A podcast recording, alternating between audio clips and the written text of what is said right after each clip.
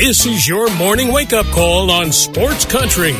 Grab a cup of coffee and hang with us every weekday morning for the latest news, sports, and other things going on around the world and in your backyard. Now, here's your host, Gene Gums.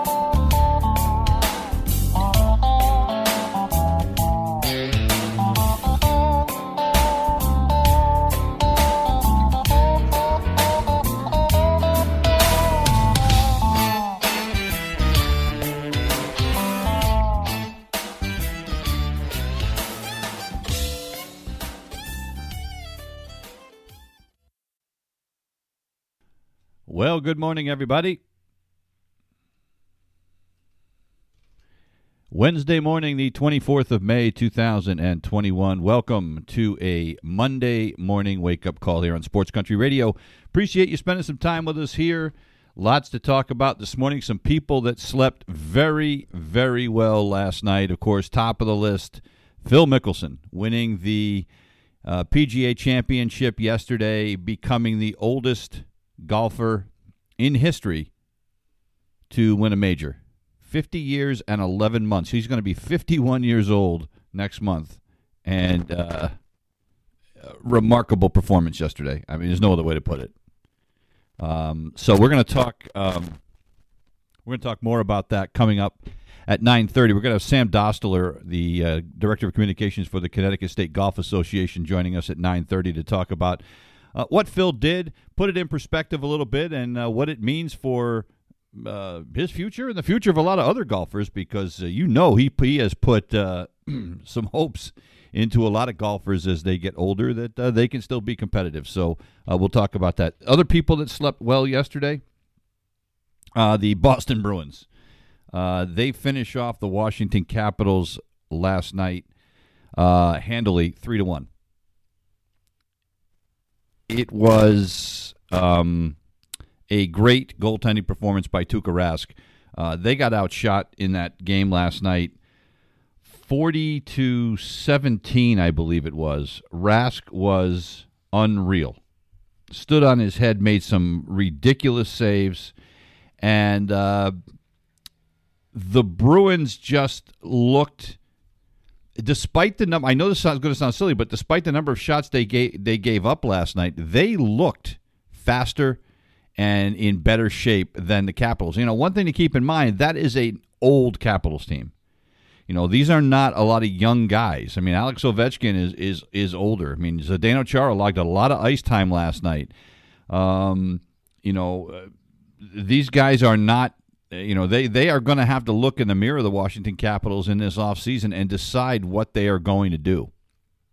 Um, but uh, the big guys showed up for the Bruins in a big way last night. Patrice Bergeron and David Pastrnak uh, were great. Bergeron scored twice, but the goal of the night, not only the goal of the night, it perhaps is one of the best goals I have ever seen uh, last night.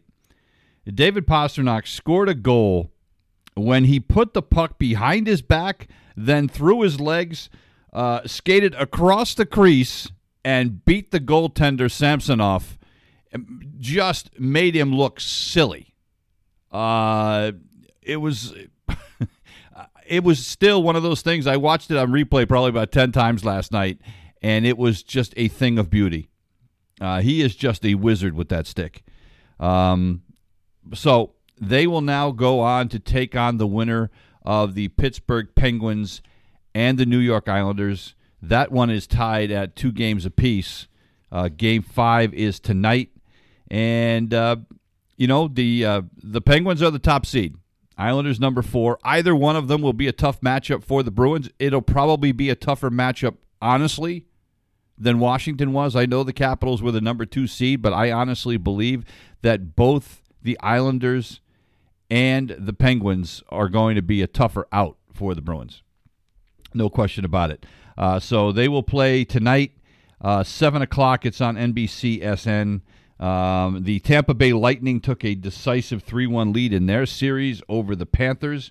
Of course, the, the problem with that for the Lightning is uh, Nikita Kucherov uh, left in the third period of their victory in game four, did not come back. Um, uh, Mikhail Sergachev uh, got his bell rung late in that game as well. Don't know whether they're going to be available for game five or not, but uh, we'll see. That game is on CNBC tonight. Um, so a lot of great hockey, uh, tons of playoff hockey the next couple of nights. But uh, in the meantime, the Bruins are going to have uh, several days off. You know, which is you know, it, on one hand, it's great because this time of year everybody's a little bit banged up, and a few days off. Uh, always beautiful, but uh, at the same time, when you're rolling the way the Bruins are right now, you almost hate to stop playing.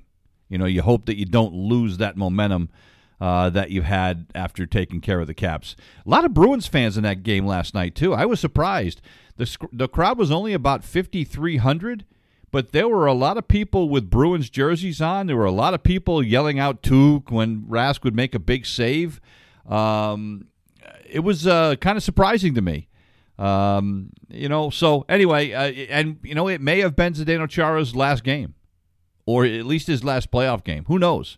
Uh, he's 42 years old. He does have another year on that contract with the Washington Capitals, but you know, if you're Chara, you know, what do you, you know, do you want to come back at 43 and go through another grind? Because and don't forget, next year is going to be a full season. They didn't even play a full 81 games this year or 82 games this year. They're going to do that next year. If you're Chara, do you want to come back and do that for another year? You know, who knows? I mean, that's uh, and and if you're the Capitals, do you want to make that change, or do mean, or do you want to have him back? You know, that's a decision that the Bruins had to make. You got to give the Bruins a lot of credit. They made a couple of very big moves in the offseason by uh, not re-signing Torey Krug and by not re-signing Zdeno Chara. They both left. Krug is out of the playoffs with St. Louis and Chara got bounced out with the Capitals. And, you know, the Bruins had to make those were very popular players in Boston. I mean, Chara was your team captain. So, you know, you have to give the Bruins credit for having the courage to do that. You know, and some of their guys, Mike Reilly played one of his best games of the season last night. Uh, Curtis Lazar played a great game last night. Taylor Hall, what a great pickup he was at the trade deadline. Uh, Bruins have made all the right moves, and Tuukka Rask has been great. You know, they lost the first game in this series, and then they won four in a row. And the last two of them, despite getting outshot last night, the last two of them weren't close. They won game four, four to one, and they win last night three to one. Uh, the Capitals did have a goal that could have made it 3 2 that got waved off with about five minutes to go um, because of uh, a player was in the crease interfering with Rask. Actually, took Rask down with a kind of a cross check in the back. And Rask was late getting up and able to get over to the other side. And they looked at it and they, they said that it was interference. So um, the goal was disallowed. But anyway, so uh, great job by the Bruins last night. And, uh, you know, I if you're the Bruins, I'm not sure who you'd rather have. I think they obviously would probably rather have the Islanders. I mean, anytime you don't have to face Sidney Crosby for the Pittsburgh Penguins, that's a good thing. Um, but a, a, dominating effort last night. Uh, what was not dominating yesterday? uh, the Red Sox. They um, they struggled against Zack Wheeler yesterday. Now, when the game before the game even started, you knew that it was going to be a tough day if you were a Red Sox fan. Why? JD Martinez was not in the lineup. Xander Bogaerts was not in the lineup. And um, uh, Alex Verdugo, not in the lineup. The guys that have been three of their best four hitters were all out. So you knew that you know, with a guy like Wheeler, who is is really the ace of that Philly staff now, you can argue whether it's Nola or or Wheeler, but Wheeler's numbers say it's him. Uh, you knew that offense was going to be hard to come by. Well, Zack Wheeler was as advertised. Now they got to Erod. Erod was pitching for the Red Sox. Of course, the Sox hope that he can um, put up some good numbers, keep him in the game. Well, he gave up four runs in the first inning, and and it wasn't that he uh, got battered all over the place. His control was awful. He ended up throwing 103 pitches in four plus innings. I mean, it was gross. He ended up walking three guys. Uh, he hit somebody, you know, and so you know, they had four runs on just two hits in the first inning. You know, and then they didn't get anything else. They ended up with a couple of runs in the eighth inning that didn't really mean anything. They got him off of uh, uh, Phillips Valdez. But the you know the Erod settled down, kept himself out of trouble the rest of the way while he was in there. He just uh, went too deep as far as the pitches go, and then Sawamura and uh, Matt Andriese kept the Sox at least, uh, you know, keep kept their hopes up. And then when they get a solo home run from Franchy Cordero, his first home run with the Red Sox that traveled a million feet, the thing was blasted. Uh, made it four one. You're thinking, okay, well maybe you know, but then the Phillies scored two off of Valdez, and that was that. Wheeler struck out 12 in seven and a third innings. He, he went through seven. He had struck out 11. They brought him back out, and Cordero was the first guy he saw in the eighth. Cordero took him out. He got another strikeout, and then they took him out of there.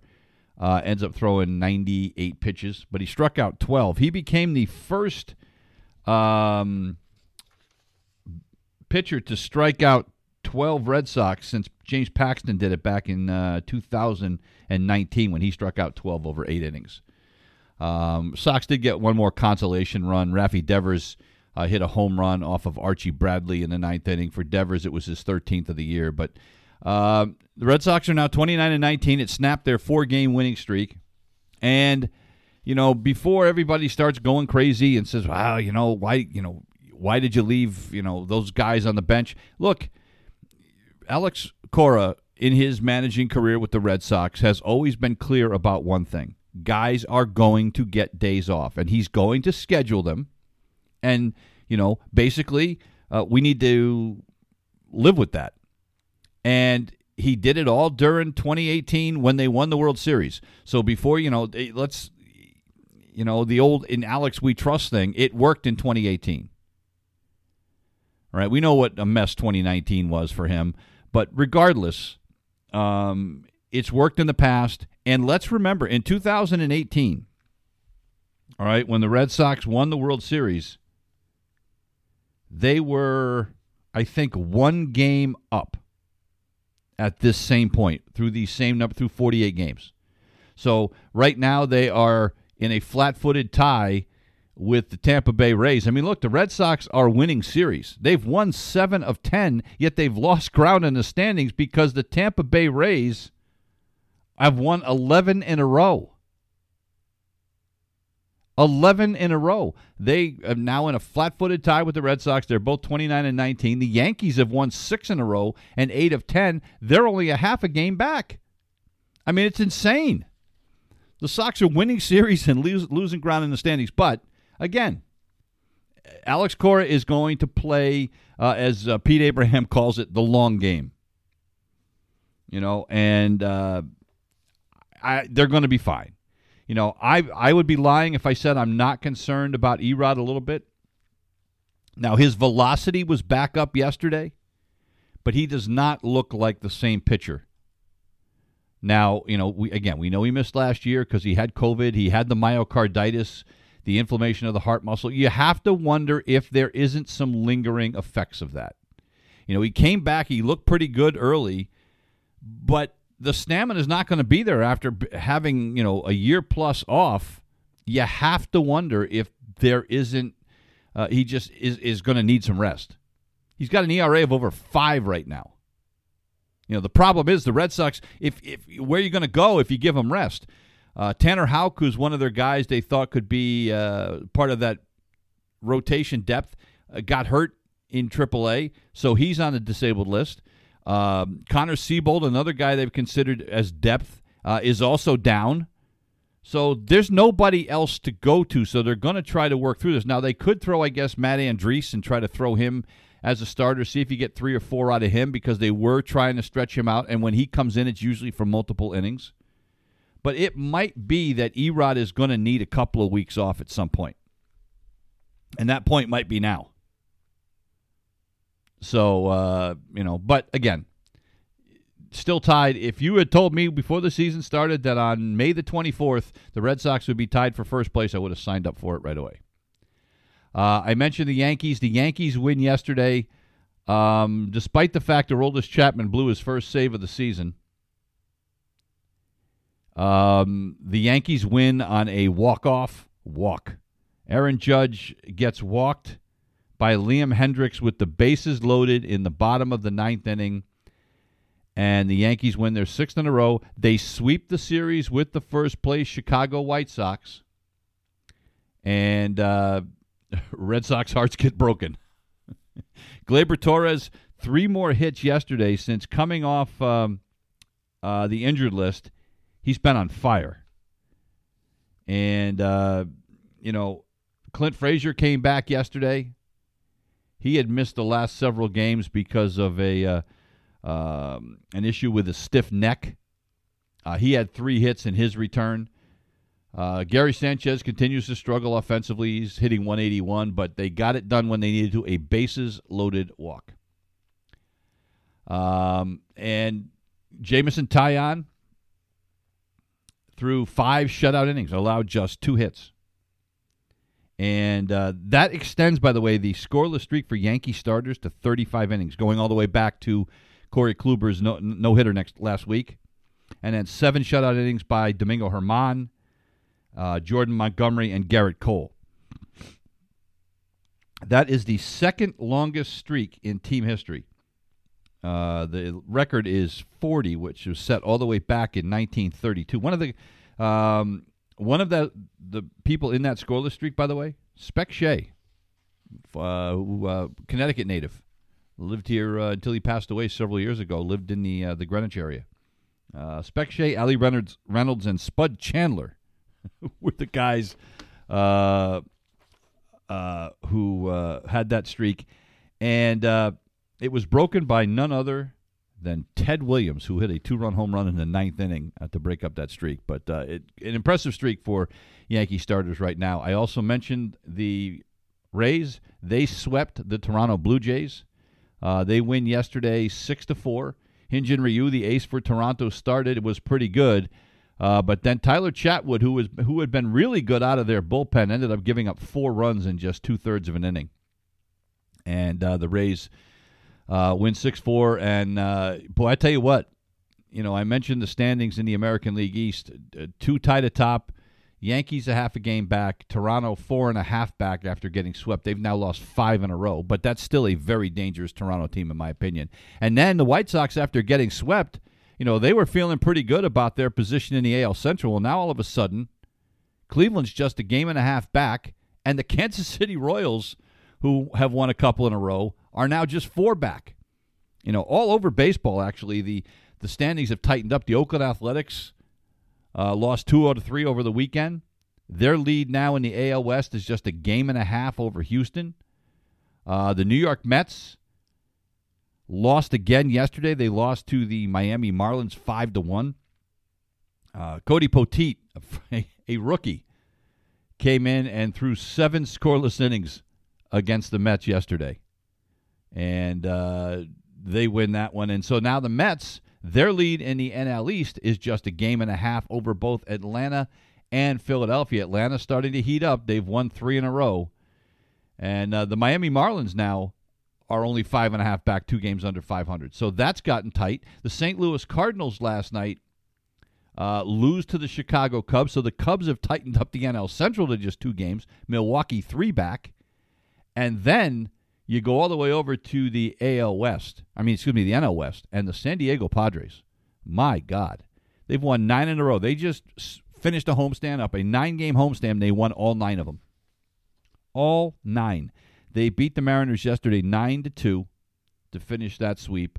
And Fernando Tatis, remember he got shut down for COVID, and the uh, uh, the Padres went like seven and one while he was down. Since coming back he is 11 for 14. In four games, he is 11 for 14 with four homers and 12 runs batted in. He hit two more bombs yesterday, including including a grand slam.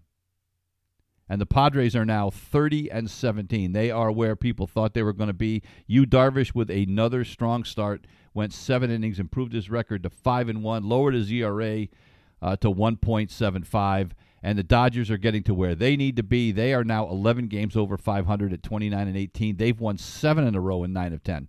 So the NL West leaders, San Diego's won nine in a row. The Dodgers have won seven in a row, and the Giants, who were in first place just last week, have lost three in a row and now find themselves two back. Uh, they got drubbed by the Dodgers yesterday, eleven to five. Uh, Anthony DeSclafani, who had been so good for San Francisco, gave up ten runs and nine hits whew, in two and two thirds innings, and uh, the uh, Dodgers run away with that one. So uh, all of a sudden, the cream is rising to the top in Major League Baseball. You knew it was only a matter of time. Um, you know, and uh, they they're not going to be able to keep uh, teams that are that loaded down for that long. Uh, great series coming up this week. I can't wait. Uh, the White Sox and Tony La Russa have his old team, the St. Louis Cardinals, coming into town. Uh, it's a three-game series. there's still people playing for the Cardinals. Wainwright, uh, Yadi Molina, guys that were with the Cardinals when Tony La Russa was still managing the last time. Um, so it's going to be a lot of fun to watch that. Lance Lynn is going to get the start in the opening game uh, for the White Sox. Lynn is four and one with a one five five ERA. So you know he struggled his first start with the White Sox, and everybody was like, "What were they thinking?" You know, signing this guy away from Texas. Uh, well, uh, he was uh, 34 years old now, and he is getting better and better as the season has gone along. And by the way, he was a rookie, and he pitched in relief in the final game uh, that Tony La Russa managed for the Cardinals. So, you know, it, it's going to be uh, it's going to be a fun series. I can't wait for that one. Uh, Spencer Turnbull, by the way, uh, pitches at home for the Detroit Tigers tomorrow. It'll be his first start since his no hitter against Cleveland, uh, or excuse me, against Seattle. So he will pitch against Cleveland tomorrow night. That's going to be fun to watch. And Corey Kluber, who pitched a no hitter of his own for the Yankees at Texas last week, uh, pitches tomorrow night at home against the Toronto Blue Jays. So the last two no hitter guys uh, will go tomorrow night. So that's going to be fun to watch as well. It is 28 minutes past the hour. We're going to take a break. When we come back, Sam Dostler is going to join us to talk about what Phil Mickelson did yesterday and what that says about the state of golf today, what it says uh, to all the old guys still kicking around on the PGA Tour. Uh, so we'll talk to him when we come back in a minute. You're listening to the Wake Up Call on Sports Country. It's 30 minutes past the hour. Welcome back to the Wake Up Call here on a Monday morning. And we are pleased to be joined by Sam Dostler, the Director of Communications for the Connecticut State Golf Association. I know they've got a, an event today, but he has been kind enough to take a few minutes with us this morning. Good morning, Sam. How are you? Morning, Gene. Things are good. Uh, yeah, we're actually out at the beautiful Design Country Club of Waterbury for our first uh, major of the season, the Russell C. Palmer Cup. So, uh, and it's on time this year, so that's exciting. That's a well, it's a beautiful thing, and and we saw yesterday. Uh, golf is back in a big way, and I, you know, the event uh, or what Phil Mickelson did aside, the crowd yesterday at Kiawah Island was one of the most incredible things I have ever seen. That crowd when those guys were coming up the 18th, uh, it was almost out of control, wasn't it? Uh, I wouldn't use the word almost. I would say out of control. um, you know, you, you, had some guy trying to rip down Phil Mickelson, and uh, one of the one of the cops on hand, she had to sort of right right his ship a little bit and make sure he was able to walk up the way. Brooks Koepka got his knee banged up a little bit from all accounts, but hey, you know what? Uh, you, you like to see the excitement back. And I, as I was sitting there watching that scene around the, the 18th green, I was watching with my wife, and I said, you know, this is the day sports are, are back in America you know, it, really felt like that moment. Whether we're quite ready for it or not, that's another discussion right, as far as right. COVID's concerned. But uh, as far as sports go, it was it was it was great to see that scene and and the excitement and uh, just just to see something like that again, something that we haven't uh, had in such a long time. Well, I was uh, reading your uh, uh, your Twitter feed, and one of the things you put, you know, you you you make no mis- you know you make no bones about it that Phil Mickelson was you know one of your favorite players, and it's been fun to be able to watch a guy that you rooted for as a kid still succeeding and getting to that level that he did this weekend, and it made me think of I went through the same exact thing. Uh, Jack Nicklaus was my favorite golfer growing up. I mean, I grew up at a time when he was in his prime. And then, of course, you know, he kind of disappeared and nobody thought he would ever do anything again. Then he won the Masters, uh, of course, in 1986. And I was, tw- I, well, I probably about the age you are now. I think I was 26 years old when Nicklaus won uh, the Masters. And, you know, for Phil Mickelson to do it, who was even older than Jack Nicklaus at the time, four years older than Jack, um, man, I'll tell you what, it's uh, it's almost a pinch me moment, I guess, for somebody who is a fan of Phil Mickelson.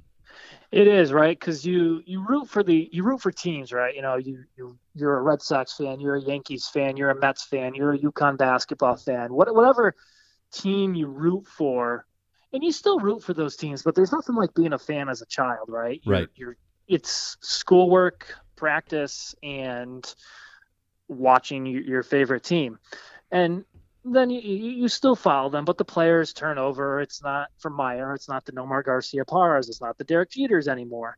Uh, so it's not quite that same childhood connection where you build, where you buy the jersey and you're Nomar Garcia Garciaparra in the backyard. But you know, as I sit here as a 30 year old now, Phil Mickelson has has been the guy that I've rooted for since he won those GHO titles back in '99 and back in 2000 and 2001. I saw him hole out for Eagle uh, in a Sunday charge when he won. I believe it was the second one uh, on the seventh hole. I was sitting right behind the green, and those are moments that stick with you. And uh, it's amazing that I sit there as a 30 year old now with a house and a wife and completely different phase of life, but right. those same feelings, not to the same extent, but those same feelings as when you're uh, when I was sitting there in 2004 watching him win the Masters, those same feelings come back. You know, I've flashed back to uh, some of the shots that they showed of him and the way they captured the angle made me flash back to, oh, that looks familiar to the way the camera captured him at the 2006 U.S. Open.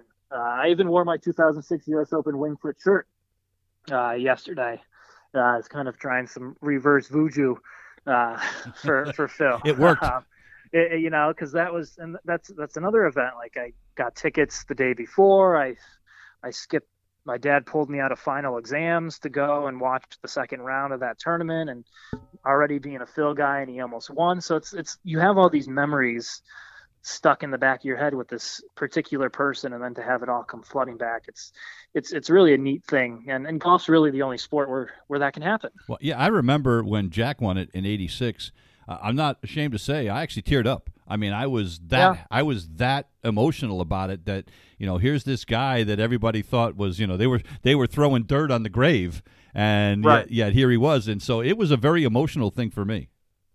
Yeah, uh, I wouldn't say it went that far yesterday, just because he was kind of in control, right, for the last four or five holes. So right. You you knew it was coming. You were just holding his your breath that he would hit dry land on 17. Right and once he hit land on 17, even though he he hopped into that tall grass behind the green, you knew it was uh, pretty much well and done at that point. It was uh, just phenomenal. And just talking about his play, you know, you're you're sitting there and he's had some good rounds. And even a couple weeks ago, he opened with the 63 at Wells Fargo, but you know, he followed up, I think 74, 75, right. 74 or something along those lines and finished over par. So he's had good rounds. So it's, it's it's interesting. You know, you sit there on Thursday, okay, you know that was a nice round, but Friday, same thing, but, and then after he righted the ship following the bogey double bogey stretch early on the back nine on Saturday and and finished in the lead, it was it was one of those feelings for the first time where it was like, well, maybe this guy can actually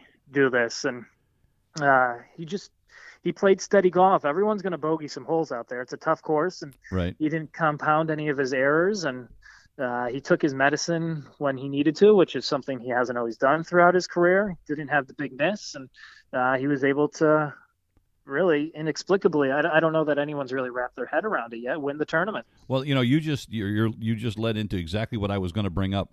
What was amazing to me yesterday was you said take his medicine. He played smart. He knew when to not gamble. He was always a gambler. I mean, that's, you know, he always went for the big shot. And, you know, a perfect example was yesterday on the 17th when he's in that high grass. He could have tried to go and get the ball closer to the pin and maybe try to make some spectacular shot, but he did the smart thing. You know, he just wanted to get it on the green, and he knew he was going to get. You know, if he did that, he worst he's going to do is a bogey. In the past, he might not have done that.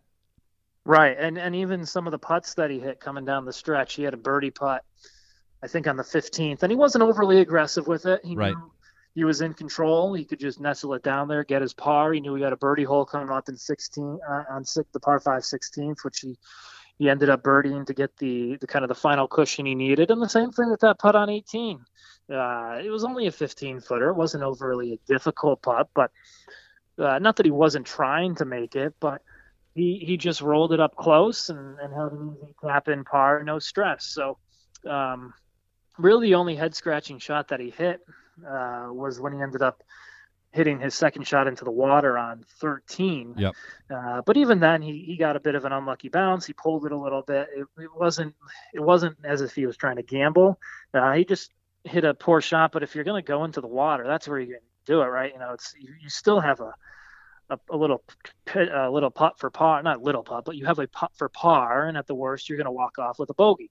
So it wasn't the end of the world, and um, you know, of course, it, the round wasn't without his fireworks. The the bunker shot on the on the fifth hole for birdie. I oh, think that's when that? that's that that's the one that uh, really jump started things. And uh, I know you as a broadcaster and, and me with a broadcasting background as well. To hear Verne Lundquist on that call was was a lot classic. Yep, yep. Yeah. I, you know that, and that was the great thing too. We heard the classic voices, you know, and and even Mm-hmm. Jim Nantz at the end. I mean, his final comment of you know Phil Mickelson beats Father Time. I mean, you know, now I, I want to say it wasn't scripted, but maybe it was. But regardless, he it was the exact right thing to say at that time. Yeah, and scripted or not, you know, Jim Nantz has has that impeccable timing. It's great to hear those classic voices. Um, you know, Verne is. I think he certainly lost a step, and people will go after him at, on, on that on Twitter. But to me, just just hearing the voice and having someone who's captured so many great moments. I mean, think about it. He was the he's the one whose voice you always hear. Uh, you know, you were mentioning Jack Nicklaus. You always hear him, Yep. yes, sir, on Yep. the seven, you know, the 71st hole that 1986 Masters, and now he's going to be linked all these years later. Uh, what I don't, I'm not good at math, but however many years ago 1986 was to, to now, all these years later, he's he's going to have, if not the signature moment, certainly one of the two or three signature moments from the Phil Mickelson round. Uh, you know, you're going to hear that one over and over again. Maybe not to the same extent because it was on the fifth hole versus the the fifth hole, the final round versus the 17th hole. But still, whenever you watch that highlight video of of the 2021 PGA Championship, there's there's Verne Lundquist making that call. It's it's remarkable. You and I have had this conversation before on this show um, about the fact that with the conditioning and with the equipment and everything in today's game, that it was likely that somebody in their 50s was going to win a major. And and Phil is probably not going to be the last one. It's got to give a lot of hope to people. Well, if Tiger Woods can come back from his injury, you know, you think about everything that Tiger's done in his career. Well, if he sees Phil winning at 50, almost 51, he's got to be thinking, well, there's no reason why I can't keep doing this. And and he's not the only one. It's got to give hope to anybody now on that tour that's in their their mid to late 40s.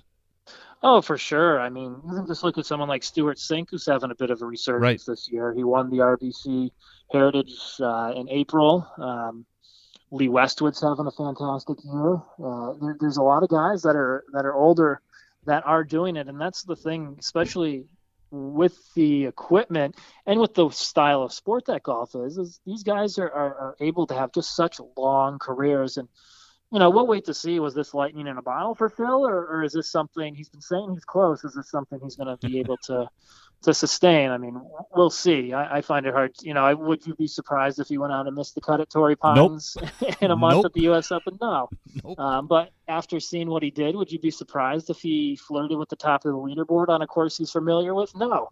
Um, but it's it's it is going to be something. He's the first, but he's certainly uh, not going to be the last, especially with uh, how serious people take being in shape now. Right. You know, taking care of their body and and uh, and and all that. Well, you referenced the U.S. Open at Torrey Pines. That's kind of his home course, and Yeah. uh, he had recently accepted an, a a, uh, a waiver to get in, an exemption. Yeah, special exemption. But yeah, but now he doesn't need it, and he's qualified for the next five years. So good for him. But uh, you know, I guess if uh, you know, I don't know. I don't even know what to think about this. I mean, part of me says, well, you know, uh, the story's been written, so maybe that's good enough. But boy, what if he were to do that for two majors in a row? It would be something amazing. It, it, certainly would. I mean, just looking back in the history of golf, how many guys have won two majors in a row? Period. Let alone right. a guy who, who's 50, uh, 50 years old and will be 51 uh, right around the time that that tournament starts. Um, but for me, uh, and I think a lot of golf fans, I think, at least for the moment, just looking at this week and people love to look ahead when guys win majors, right? You know, Justin Thomas, he won his PGA championship a few years ago now. How many is he going to win? Rory, how many is he going to win? You never, you never know. You know, look at how Dustin Johnson's playing right now. Not great. Like guys get to the top, they're there for a while, then unless you're a Tiger Woods or a Jack Nicklaus, you, you have that fade off and then maybe you come back and go back and forth. But I, I think with this Phil Mickelson situation, you just got to – at least for a few days, just sit there, look at it, and say that was an unbelievable week, an unbelievable accomplishment, and then uh, speculate about what'll happen, kind of when it happens, just because right.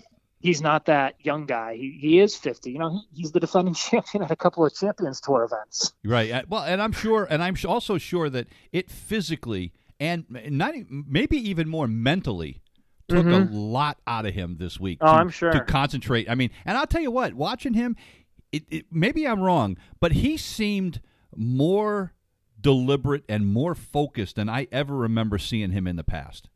Oh, for sure. Yeah, they they talked about the meditation he's doing and the the, the different practices that he's been doing and, and he he was calm, composed, collected and and just went about his business. Really no ups and downs. I don't know, you know, it's more of a a page out of the Brooks Koepka book. Just kind of go and plod your way around the golf course. Well, I got two more quick things for you. I know you got to get out of here, but um, the co- the golf course this week um, uh, at, at Kiawah Island was, you know, we were talking about the U.S. Open. This that was a very very difficult golf course. Mm-hmm. Um, you know, and it almost is I don't want to say it was U.S. Open ish because they're gonna the the rough is going to be so much thicker usually at the U.S. Open. But boy, uh, you know if if he's going to go play well at a U.S. Open, to have Kiawah Island be that tough a test, that's you know that's probably not a bad thing for him as he goes into looking at the U.S. Open ahead. No, definitely not, and and especially with there's not a ton of room to miss at Kiawah Island. Past PGA championships, you might be able to bomb it and gouge out of the rough, but uh, when you're when you're playing here at Kiawah, you got so much water and, and different hazards, and if you're off the fairway, there's not a lot of room for error. So, uh, it it you know if you can if you can play well there, you know you have a good chance of playing well in in other spots. Well, and finally for Connecticut golf fans, uh, he's committed to come to Cromwell. And yeah. you know, so you're going to get a chance. You know, and it won't be the last time because he'll probably continue to come to Cromwell as long as he feels he can be competitive on the tour because he's always played well there. But now the Connecticut fans, and we'll actually be able to have Connecticut fans get a chance to see him this year. Yeah, it's. I mean, as always, they have a great field. I think he was around the lead last year um, through 36 holes. So, and as I mentioned before, a couple of wins early in his career. So, it's it's a place he loves, and uh, you know, I think the excitement level was already going to be there at the Travelers this year, just because no fans were allowed last year. But uh, having guys like him and Brooks Koepka, Dustin Johnson, uh, Bubba Watson, who's won here three times in the field, it's it's going to be a big jolt of, of energy to the state and the region when we when we get to tournament time. Oh, and hey, I didn't know this. I, I found this out this morning. I'm sure you knew it because you're a big Phil Mickelson fan. I didn't find this out till this morning, which is kind of stupid. He's not really a lefty. No, he's not. I had no yeah. idea that he he, yeah. he, plays golf lefty because of his father, but yeah, he's not really a lefty. I had no idea. Yeah, naturally a righty. you learn. You know what? That means you know, I'm 60 years old, and you're never too old to learn. So no, you're not. Well, listen. Good luck today uh, with your tournament, my friend, and we will have you on in a couple of weeks again. But uh, thanks for coming on this morning. Great, appreciate it, Gene. All right, Sam Dostler here on Sports Country Radio. It is 47 minutes past the hour. We're going to take another quick break. We're back in a minute to wrap things up. You're listening to the Wake Up Call on Sports Country.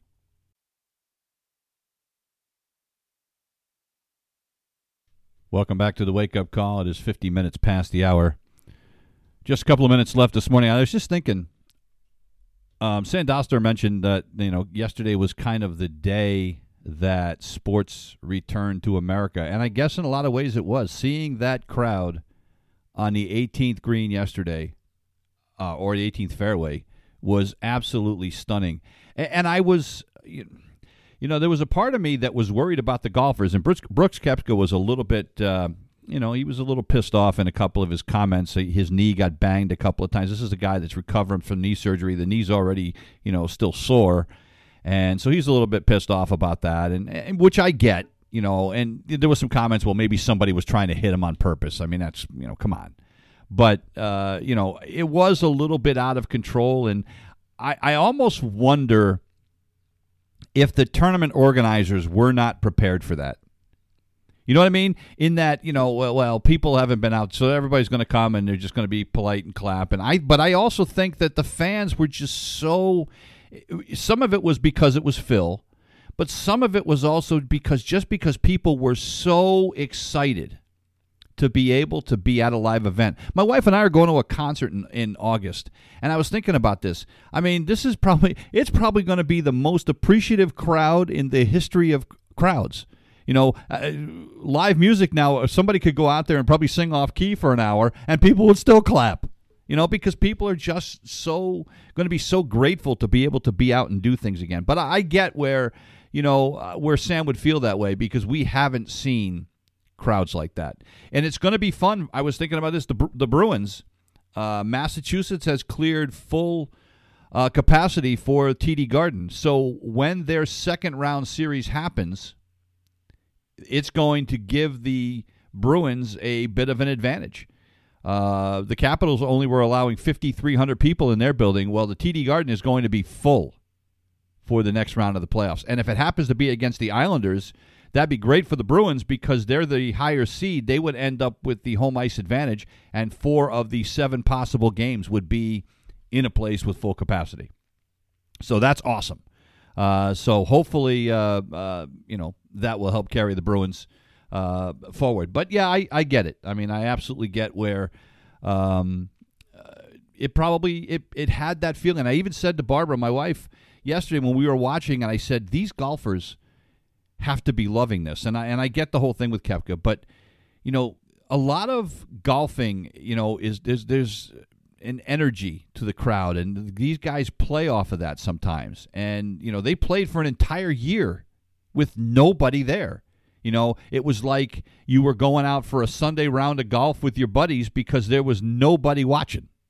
And that had to be the strangest thing for them. I mean, they, you know, from the time, you know, they were, uh, you know, in college, you know, they were there were always some fans there, and of course, then once you get, you know, to the bigger tournaments, there's tons of them, and, and but it becomes part of what they're used to. So it had to be odd. And some of the golfers talked about how it was not the same and about how not having that crowd energy affected their play. So I, I get it. I, I, absolutely get it. So anyway, fun to see. Uh, and uh, if I think we're going to, as we go along, we're going to see full ballparks this summer. Um, you know, I think that we're back. We don't have herd immunity yet, but we're getting there. And I think that uh, sports is going to be, well, yeah, hopefully the way it used to be, and hopefully for the foreseeable future and we don't end up taking a step backward. That is going to do it for us here this morning. We'll be back tomorrow with another edition of the Wake Up Call. Plenty of baseball tonight. The Red Sox are not playing tonight. They've got the night off. But as I said, uh, uh, we've got Spencer Turnbull, who pitched a no hitter his last time out, taking on Cleveland tonight. So that'll be something to watch.